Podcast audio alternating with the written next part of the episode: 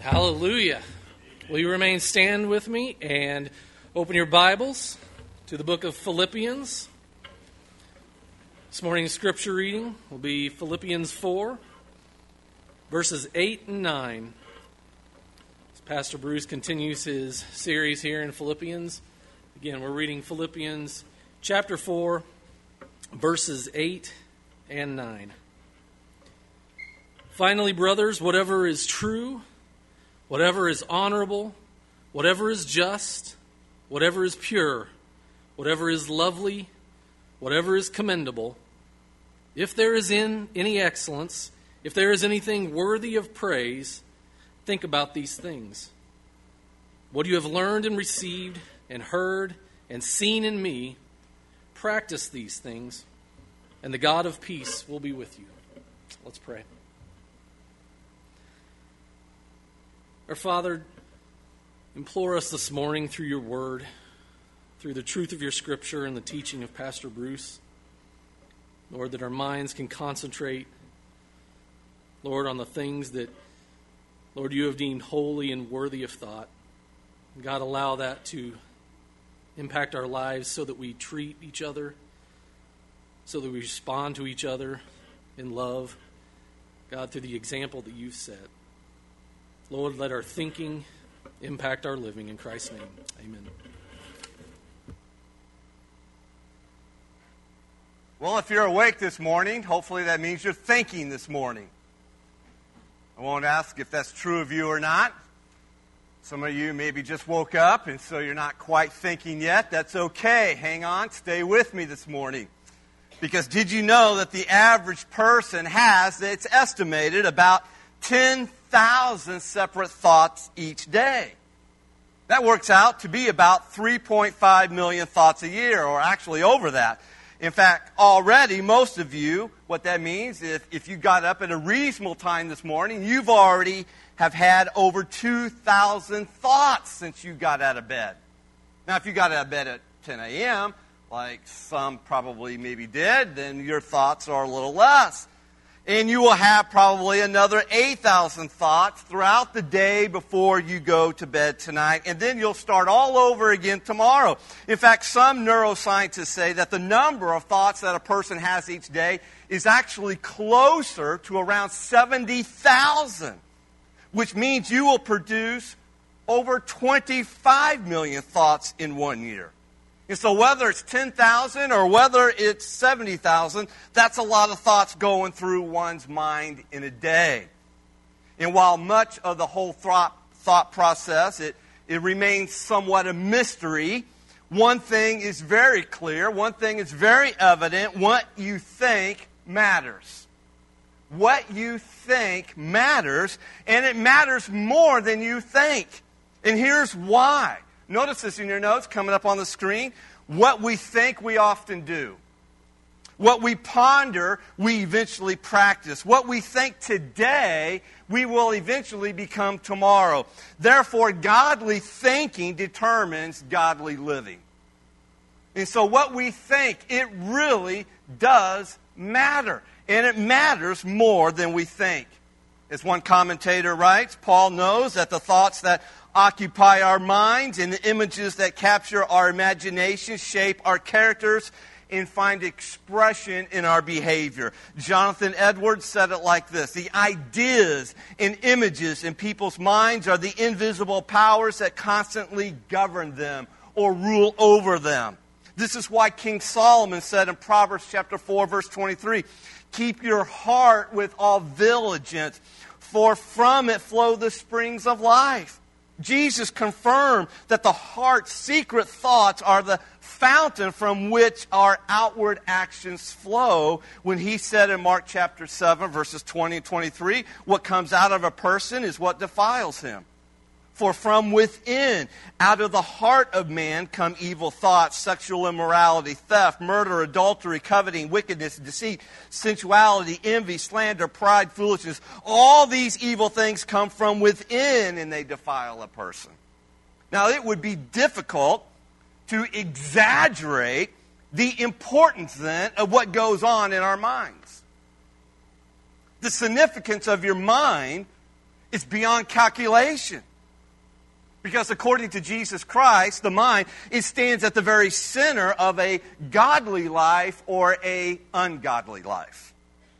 In fact, remember how the Apostle Paul, even here in the book of Philippians, do you remember how he described the ungodly in chapter 3?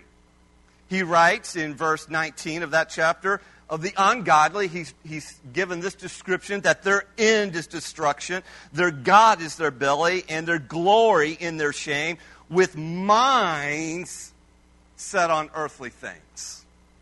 By contrast, Paul instructs us as Christ followers here today in Colossians chapter 3, verses 2 and 4. He says, Set your minds on things that are above, not on things that are on earth, for you have died, and your life is hidden with Christ in God. And so when Christ, who is your life, appears, then you will also appear with him in glory. Paul later on will exhort us in Romans 12, 2. He says, Do not be conformed to this world, but be transformed by the renewal of your what? Of your mind. And notice the connection, even here in Philippians chapter 4, the connection between godly thinking and godly living, or not rather here in, in, Philippians, but in Psalm chapter 1, 1 and 2, where he says, Blessed is the man who walks not in the counsel of the wicked, nor stands in the way of the sinners, nor sits in the seat of scoffers, but his delight is in the law of the Lord, and on his law he meditates day and night. At the same time, understand that you are not always what you think you are. My son Jack used to think he could play as good as Michael Jordan. I used to tell him, Jack, you're not even close to being that good. Just because you think it doesn't mean it make it so. And you not really, he never thought that, but you get the idea.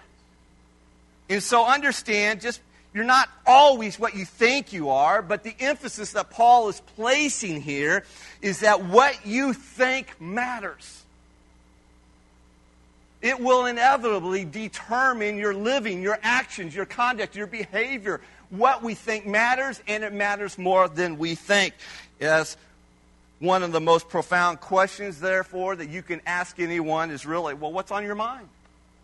Tell me, what's on your mind? What are you thinking? Because as one pastor and author writes, whatever is on your mind is synonymous with whatever is already on your heart. And whatever is already on your heart and mind is eventually going to show up all over your hands, in your feet, in your life. This is why Jesus he tells us in Mark chapter 12, verse 30. In fact, he expands on this because it was already written in the Old Testament. He says, And you shall love the Lord your God with all your heart, and with all your soul, and with all your mind, he says. You see, when you became a Christian, you didn't lose your mind. You didn't stop using your mind when you became a Christian. Listen, as Christ followers here today, Paul says we are to renew our minds and use it the way that God intended when He created you. And so Paul now here challenges us to think godly so that we might live godly. Here in Philippians 4 8 and 9. Look at it again with me. Notice what Paul writes again. Paul's writing this, but it comes from God Himself. He says, finally, brothers, whatever is true, whatever is honorable, whatever is just, whatever is pure, whatever is lovely, whatever is commendable, if there is any excellence, if there is anything worthy of praise, think about these things. What you have learned and received and heard and seen in me, practice these things, and the God of peace will be with you. And so I hope you see here in just these two verses, there are actually two commands, not one two commands. The commands are rather simple. It's to think, or we'll use the word ponder these things, and then to practice these things.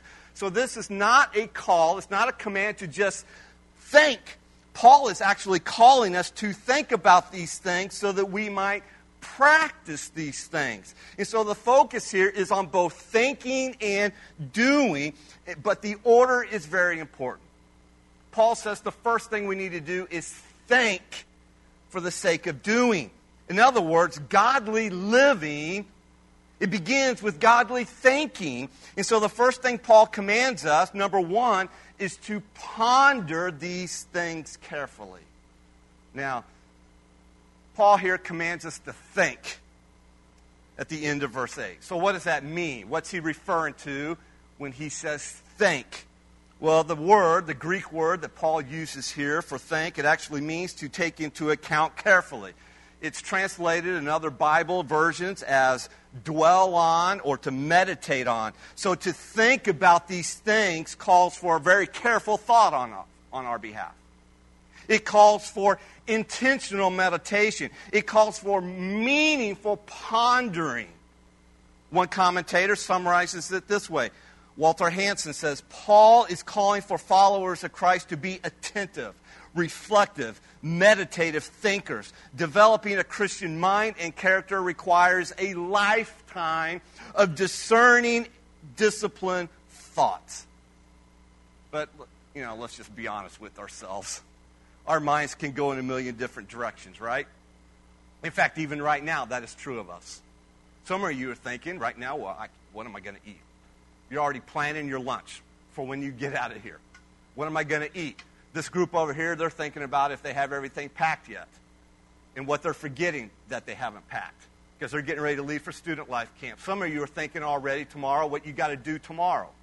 Or you're thinking today what you got to do tomorrow. You're planning, your list is already formulated in your mind in preparation for the week. And so our minds go in a thousand different directions. And so Paul is saying we have to be very careful then about what we are going to let it ponder. Paul calls us to think carefully. Henry Ford, I love what he once said long ago. He said, Thinking is the hardest work in the world, which is probably why so few people engage in it. I just want to say, yeah, true. But remember, what we think matters, and it matters more than we think. And so Paul not only emphasizes, listen to me, the necessity of thinking here. He calls us to do this. We need to think carefully. But he also now, within this first verse, 8, verse 8, he also calls us and directs us to the content of our thoughts. In other words, what we are actually to think about. Paul sets forth this eightfold portrait of godly thinking here in verse 8 that it should apply to every part of our lives. D.A. Carson summarizes it this way in a series of contrast. He says, Think about what is true, not false. Think about what's honorable, not dishonorable. Think about what's just, not unjust.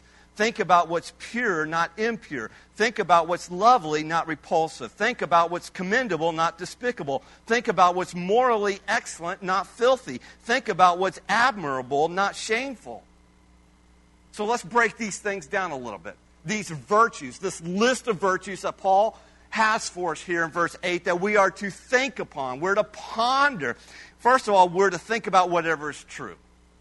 He starts out with truth. It's the very first thing on the list. Truth is whatever conforms to objective reality. Truth is the revelation of God's will in His Word. The things that are true stand in direct contrast to the things that are false. In fact, Jesus Himself said, I am truth in John 14, 6. In Isaiah says that God is the God of truth in Isaiah 65 16. And of course, as the creator, God is the ultimate authority on what truth is, what reality is, and He has set forth that truth for us in His Bible, in the scriptures, the revealed Word of God. In fact, when Jesus prayed in the garden, he prayed in John 17 17. he's praying to the Father, sanctify them in the truth.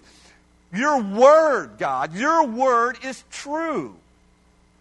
Speaking of God's word, David says in Psalm 99, the decrees of the Lord are true. Psalm 119, 151, he says, All your commandments are true. In God's truth, it must control our minds and consequently our behavior. Now, this is super, super important. Because we live in a culture today where people say there is no such thing as truth. There's no such thing as absolute truth. Now, that's nothing new to you. Truth is, is either relative for most people, or in, in today's age, for a lot of people, truth, well, it just can't be known. In fact, today, truth isn't even all that important because we live in a culture today where feelings trump truth. Today's generation no longer asks, is it true, but rather, how does it make me feel? Because if it makes you feel good, then, well, that's your truth. man. if it doesn't make you feel good, well, then that's not your truth. And we are exposed to this kind of cultural thinking today. And this is why we need a constant exposure to and an injection of God's truth so that we're able to discern what is true from what is false. So think about, Paul says, whatever is true. And of course, we live in a world where we have to discern that. Well, how are you going to discern that? What's going to be your standard? The standard is God's truth as revealed in God's Word. That's what it should be, at least for Christ followers. That is not the expectation for people who do not believe in Christ, who do not follow Christ. So don't expect that from them. Think about, number two, whatever is honorable. Now, honorable is a word that refers to that which is dignified, that which is noble, that which is worthy of respect and reverence. Honorable is the opposite of that which is flippant and superficial, that which is crude and vulgar. In fact, the same word is used in some of Paul's other letters to describe the conduct of men and women of dignity. Men and women of dignity are honorable. One commentator translated this word honorable as noble seriousness. So we might ask ourselves do you ponder things that are honorable or noble, or do you just dwell on the frivolous and the trivial? Think about whatever is honorable. Paul, number three, says think about whatever is just. That word just, it, refers to what's right or righteous. So think about whatever is just is to think about whatever is right. But of course, we have to define right today, right? You have to define it and right is always according to the standard that is set by God's holy character. That's what's right. So it's not think about whatever is right in my eyes. Listen, that's how our culture lives. Paul is calling us as Christ followers to a, something different. He's saying, think about whatever is just, think about whatever is right in God's eyes, as revealed in God's Word again. Whatever is just also speaks of things of justice. So this means that we do not think about ways to, to beat the system. We don't think about ways to cheat others out of something or ways to cut corners to get ahead. In other words, we are not to be schemers in life. In fact, it's interesting. One of the six things that God hates, according to Proverbs 6 18, is a heart. And you have to understand in the Bible, especially in the Old Testament, when it speaks of the heart, it's not talking about this heart that pumps your blood. It's, it's, it's like it's where our mind is where things come out of, spring forth of. So it's, it's it, today's vernacular, we would, we would refer to it as the mind. And so one of the things that God hates, six things, is a heart that devises wicked plans. Schemers. They're, it's the opposite of just or justice. We're not to be that. Rather than devising wicked plans, we are to devise just plans. We are to ponder on that. We are to think about whatever is righteous or upright.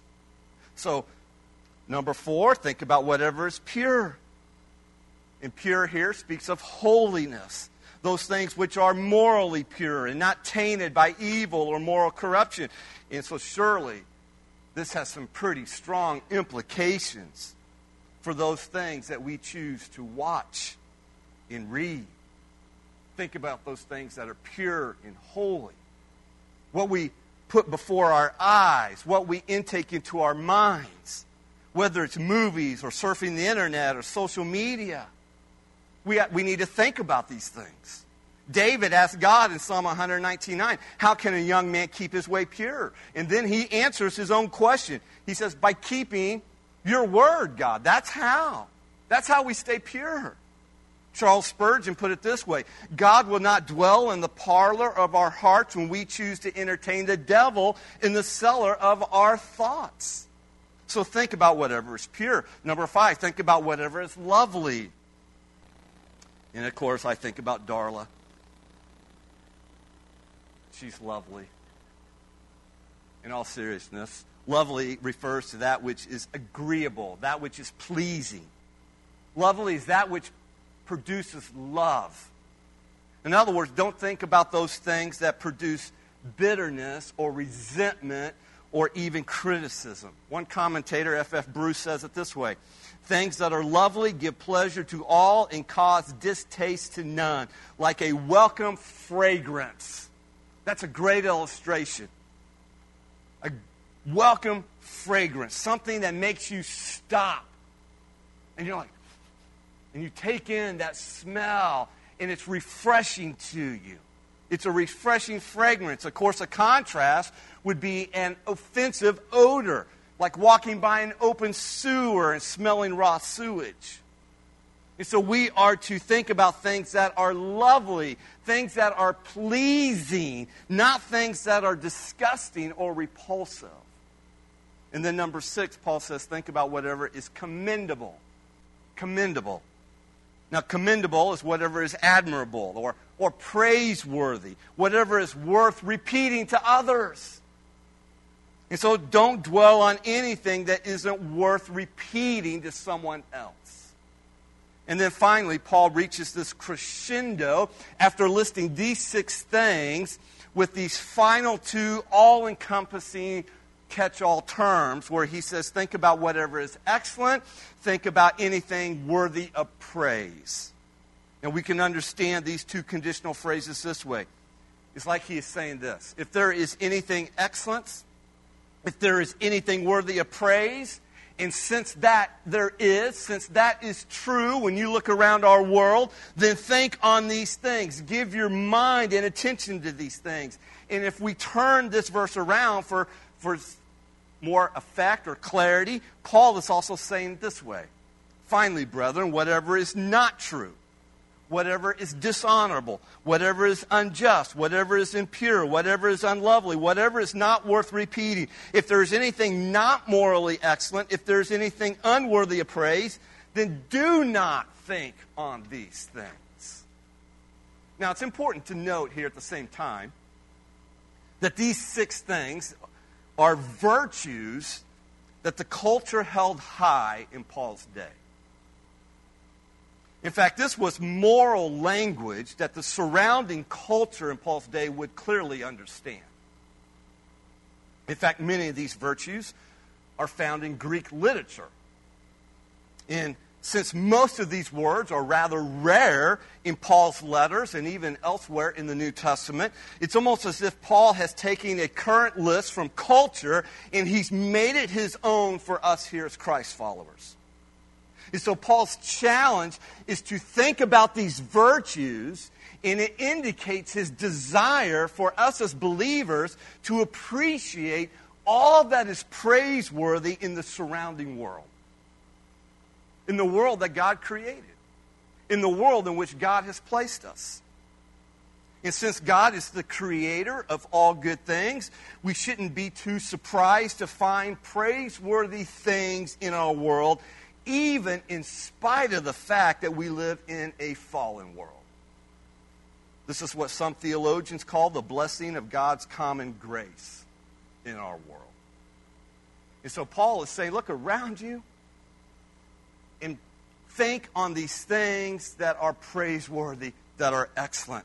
And yes, at the same time, as Christ followers here this morning, we still must sift all these things through the grid of Scripture. Paul is commanding us to ponder things that the God of Scripture finds worthy of our thoughts. As Paul tells us in 2 Corinthians 10, verse 5, we must seek to take captive every thought to make it obedient to Christ. And so this involves not just the discipline of pondering godly things, but it also includes the discipline of not pondering ungodly things. And so Paul calls us to godly thinking here as Christ followers. But now we come to verse 9, where Paul calls us to godly living. And so we move from ponder these things carefully to number two, practice these things faithfully. Notice again what Paul writes in verse 9. He says, What you have learned and received and heard and seen in me, do what? Practice these things. And the God of peace will be with you. And so our thoughts, if you follow Paul's logic here in his thinking as he writes this, he's basically saying our thoughts should lead to action. The two main verbs in these two verses are to think and to practice. This means we cannot separate our inward thoughts from our outward actions. What we ponder, we eventually practice, in other words. I've said it once, I've said it twice, I've said it three times, I'll say it again. What we think matters and it matters more than we think. And so Paul calls us to ponder these things that are praiseworthy according to God. And now he calls us to practice these things. Don't miss the connection between verse 8 and verse 9. Paul gives this list of things to ponder. Whatever is true, whatever is honorable, whatever is just, whatever is pure, whatever is lovely, whatever is commendable. And then he says, dwell on these things, ponder these things, meditate on these things. Things you have learned and received and heard and seen in me, practice these things. In other words, Paul is saying, the very things I'm telling you to ponder are actually the things you have learned and received from me, things you have heard and seen in me. And now, in addition to pondering those things, I want you to practice those things. That's what Paul's saying to us. And what this shows us is that godly thinking, it is the root of godly living.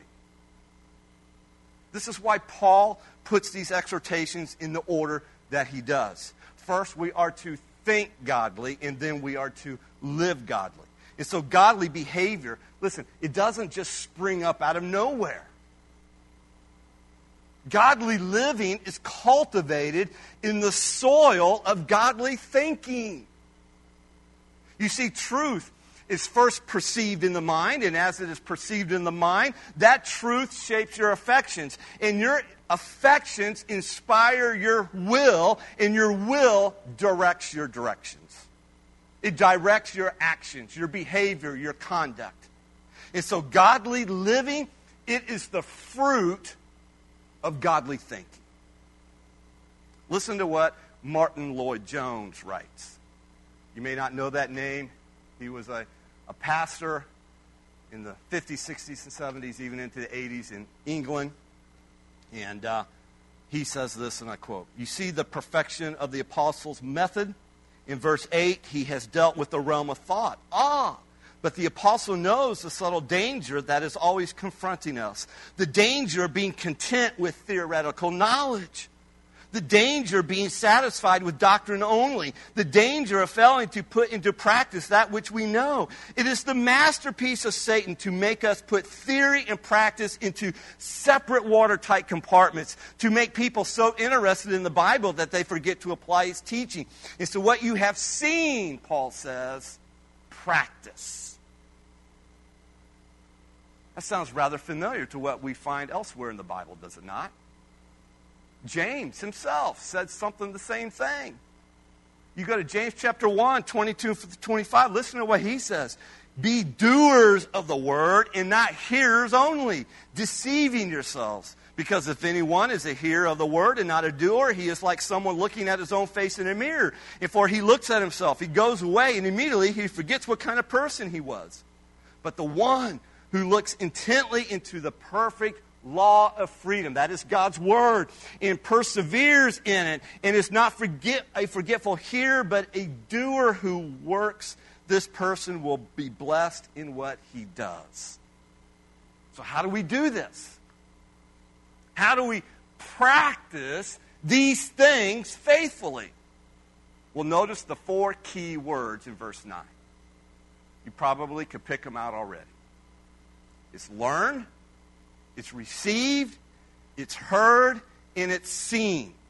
The first two words refer to Paul's teaching, and the last two words point to Paul's example in life. These are the things we are to practice. So, these things, first of all, apply godly instruction. That's what we practice. We apply godly instruction. You see, what the Philippian believers learned and received from Paul was godly instruction in God's Word, beginning, first of all, with the gospel of Jesus Christ. But Paul's instruction wasn't merely the truth of the gospel, he also instructed them in Christian living with the truth of God's Word.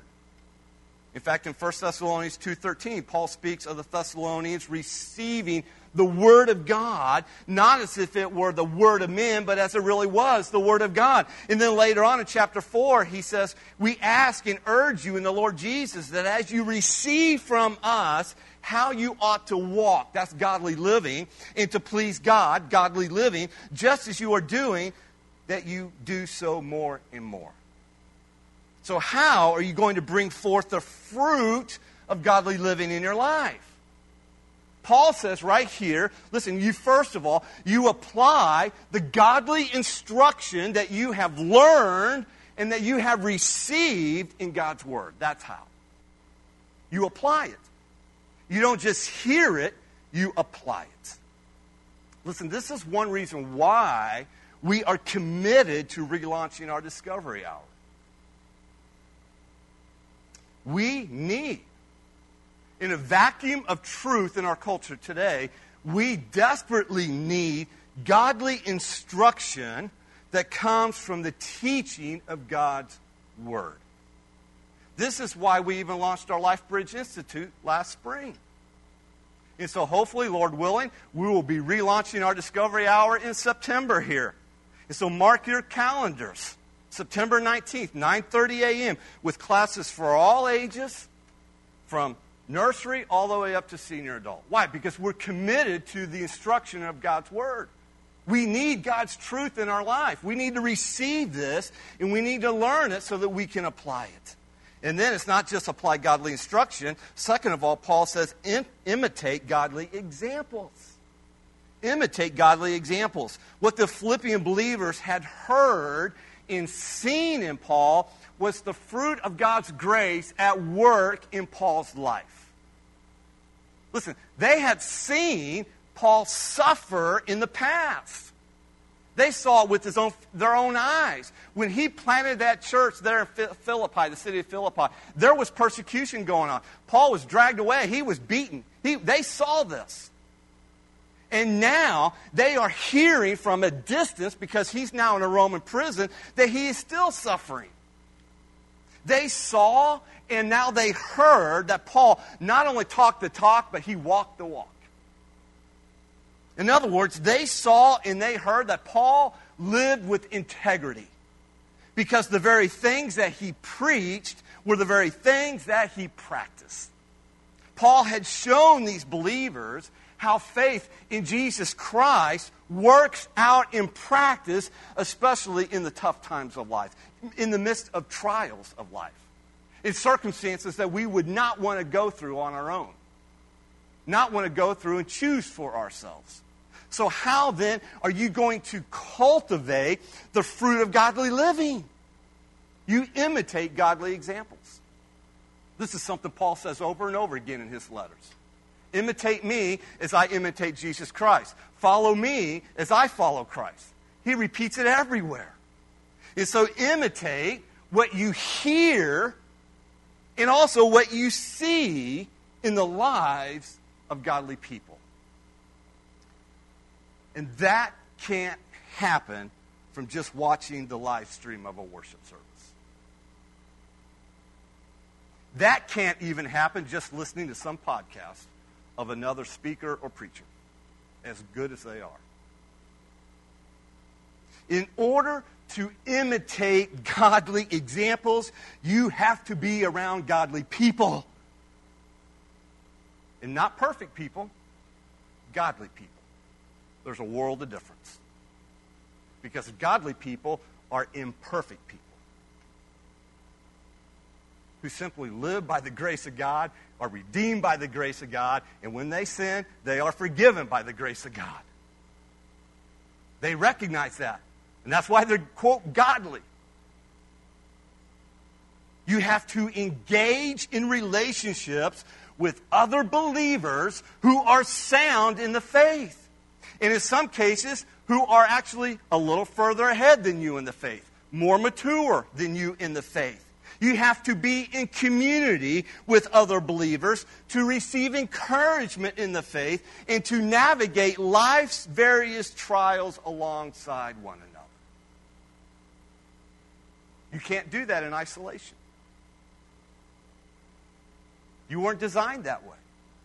This is why our church is committed to, to small groups, what we call grow groups. Is why we will relaunch them, restart them up here in September. Sign ups in August. And of course, as pastor, I would love for every one of you to be part of a grow group.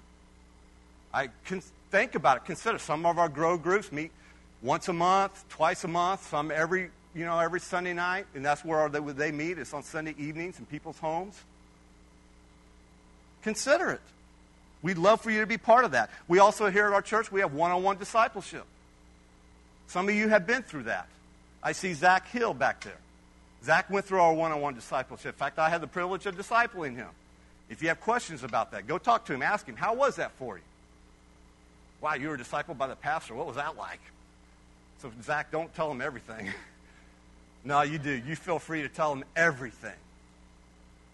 In this one on one, it's a higher level commitment. We would love everyone to go through it, but it's not for everyone because it takes a higher level commitment. It's more time. And so we, we get that, we understand it, but some of you may be at a place in your life where you're ready for that. And if that's you, see me, see Pastor Chris, let us know.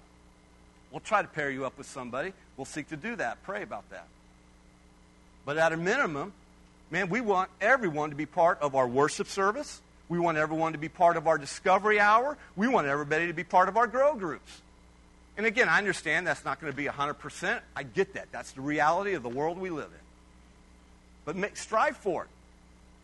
Consider it. When we read verse 8, here in verse 9, we see that Paul is not just saying, think good thoughts. Rather, Paul is calling us to ponder these things so that we might do what? Practice these things. And if you do that, if you do that, if you will give yourself to godly thinking and godly living, Paul has a promise for you at the end of verse 9, where he says, And the God of peace will be with you. Now, do you remember last week how Paul ended verses 6 and 7? He ended that section, two verses prior to this, with another promise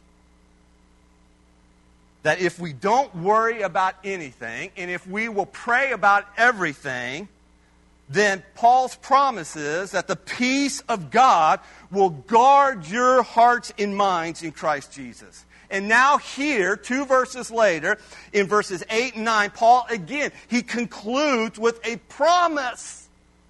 Except notice the difference in wording. Instead of the peace of God guarding your hearts and minds, it is the God of peace will be with you. Whoa, that's a glorious promise. What more could we possibly hope for?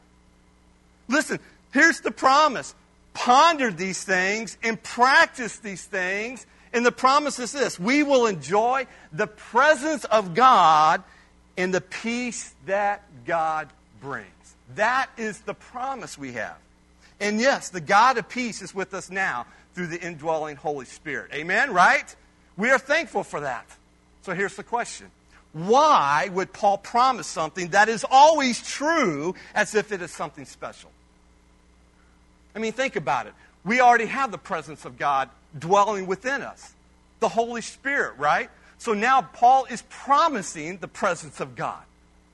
Why would he promise something that is always true as if it is something special? Because it is special. It's off the charts special.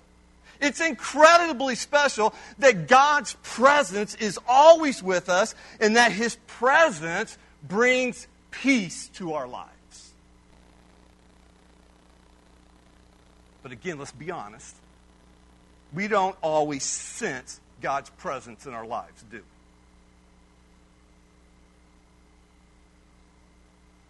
And a lot of us here, we don't feel God's peace. Do we? Some of you woke up this morning, or rather, you even went to bed last night, and your heart was so much in turmoil, there was no peace in your heart.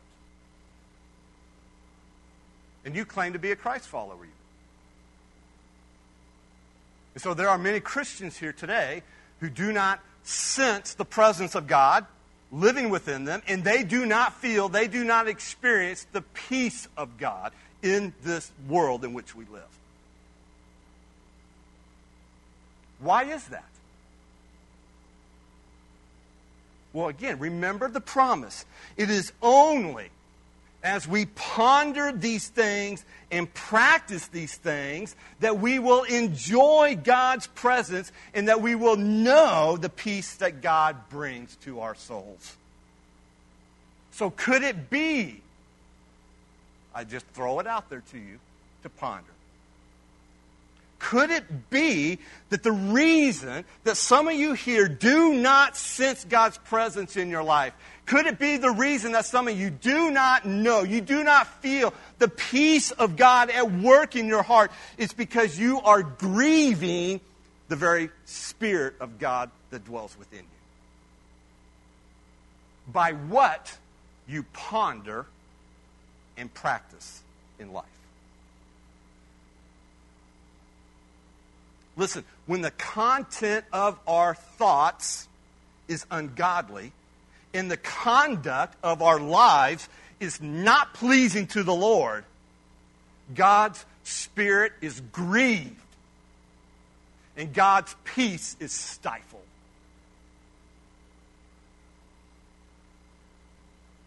And when that is the practice of our lives, when that is the pattern of our lives, even as Christ followers, then we should not be surprised that we don't sense God's presence at work in our lives. We don't experience, we don't feel God's peace, even in a chaotic world.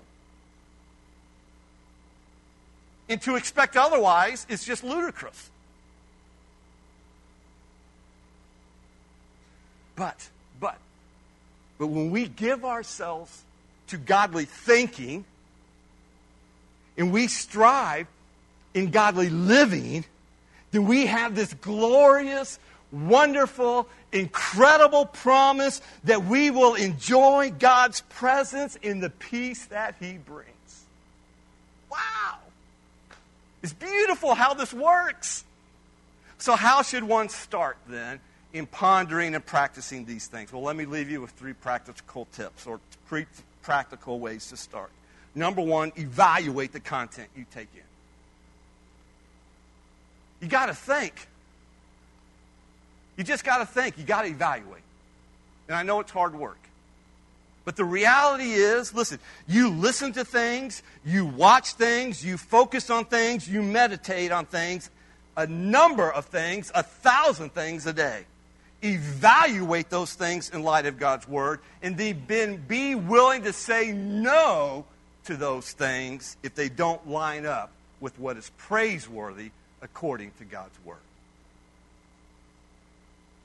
See, the reason some of you don't experience any peace because you're not willing to say no to some of these things over here.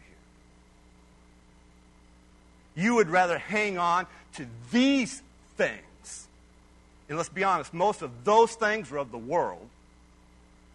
And what you're doing is you are forfeiting the very peace of God at the same time. So make your choice. Evaluate. And then, number two, punctuate your day with Scripture. Punctuate your day with Scripture. Listen, either begin the day or end the day with God's truth, or do both. The only way to counter the thinking of our culture is to renew our minds with God's Word. And so, may I throw out to you something that is a blessing to me, and that is the YouVersion Bible app. How many know what I'm talking about? I highly recommend it to you. Download the YouVersion Bible app onto your device, phone, whatever it may be, and start reading God's Word through that app. There are a hundred different reading plans that you can pick from. I converted over to that about four years ago.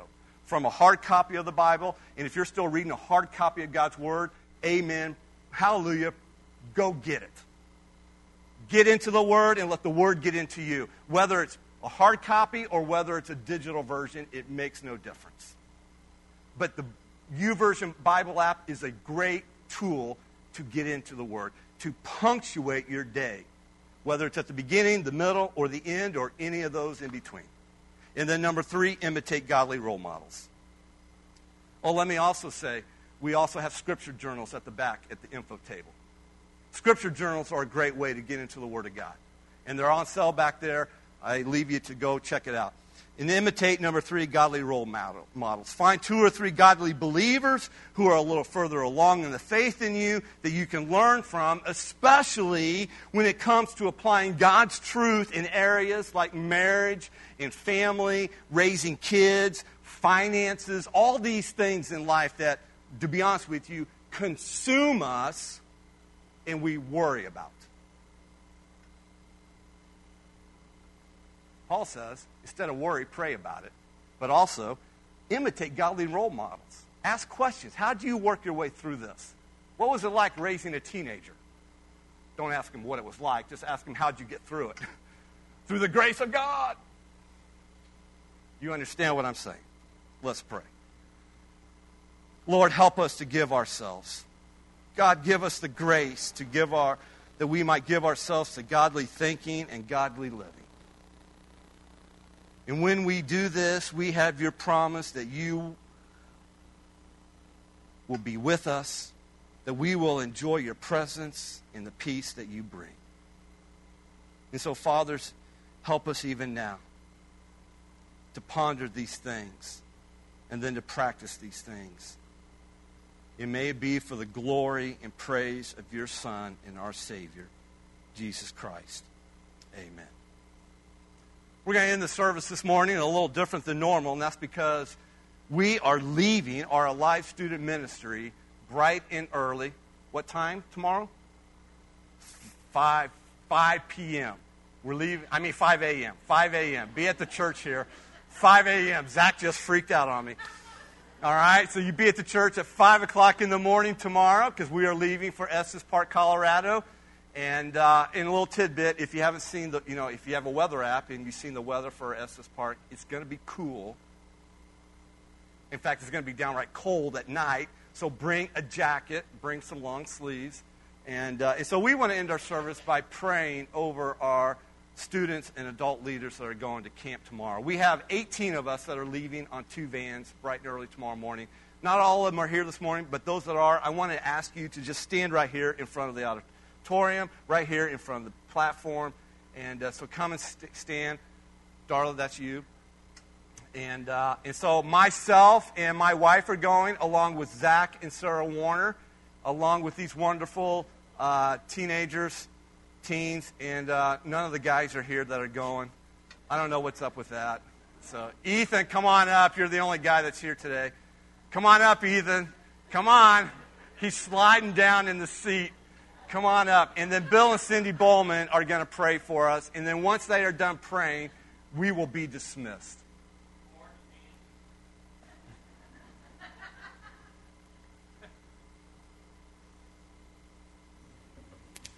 All right, let's pray.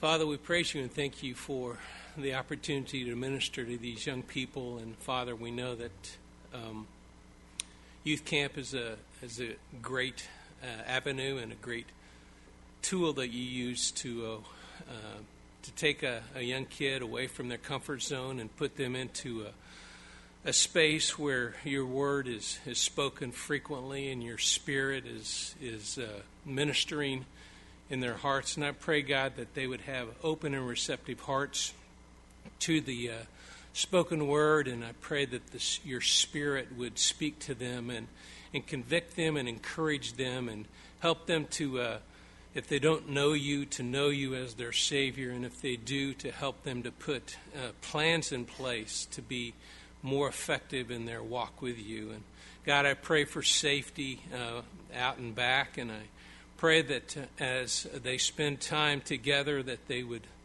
uh, grow as a group uh, and would encourage one another. And I pray for Zach and Sarah and uh, Bruce and Darla as they are around these young people that they would be uh, an encouragement to them and that you would use them mightily to uh, lead lead these young people um, uh, during this week. In Jesus' name I pray, amen. Father, today we have met with you. We've listened to your word. We have together as a group, we have worshiped you. We have lifted praises to you. And, and we pray, Father, that they have been a sweet smelling aroma to you. Now, Father, we bring before you these students and their leaders and as they head out for camp this upcoming week. We pray, Father, that even now their hearts are being prepared. Um, maybe you will show them something in their life that needs to be addressed even now in their young life. We pray, Father, that you might even reveal to them a life changing truth that will help them to grow in their relationship with you. May they grow to come closer to you and to become more intimate with you. We pray, Father, and know that this upcoming week is often filled with much activity. And so we pray, Father, that you would help them to guard against um, fatigue. That we pray, Father, that their words um, towards each other would be uplifting, that they would be flavored with encouragement. And we pray, Father, that you would help them to um, interact with each other in a Christ like manner, not only amongst themselves, but with all the campers at, in Colorado this, this upcoming week. Um, we don't need to tell you how precious they are to us because no one can love them as much as you do.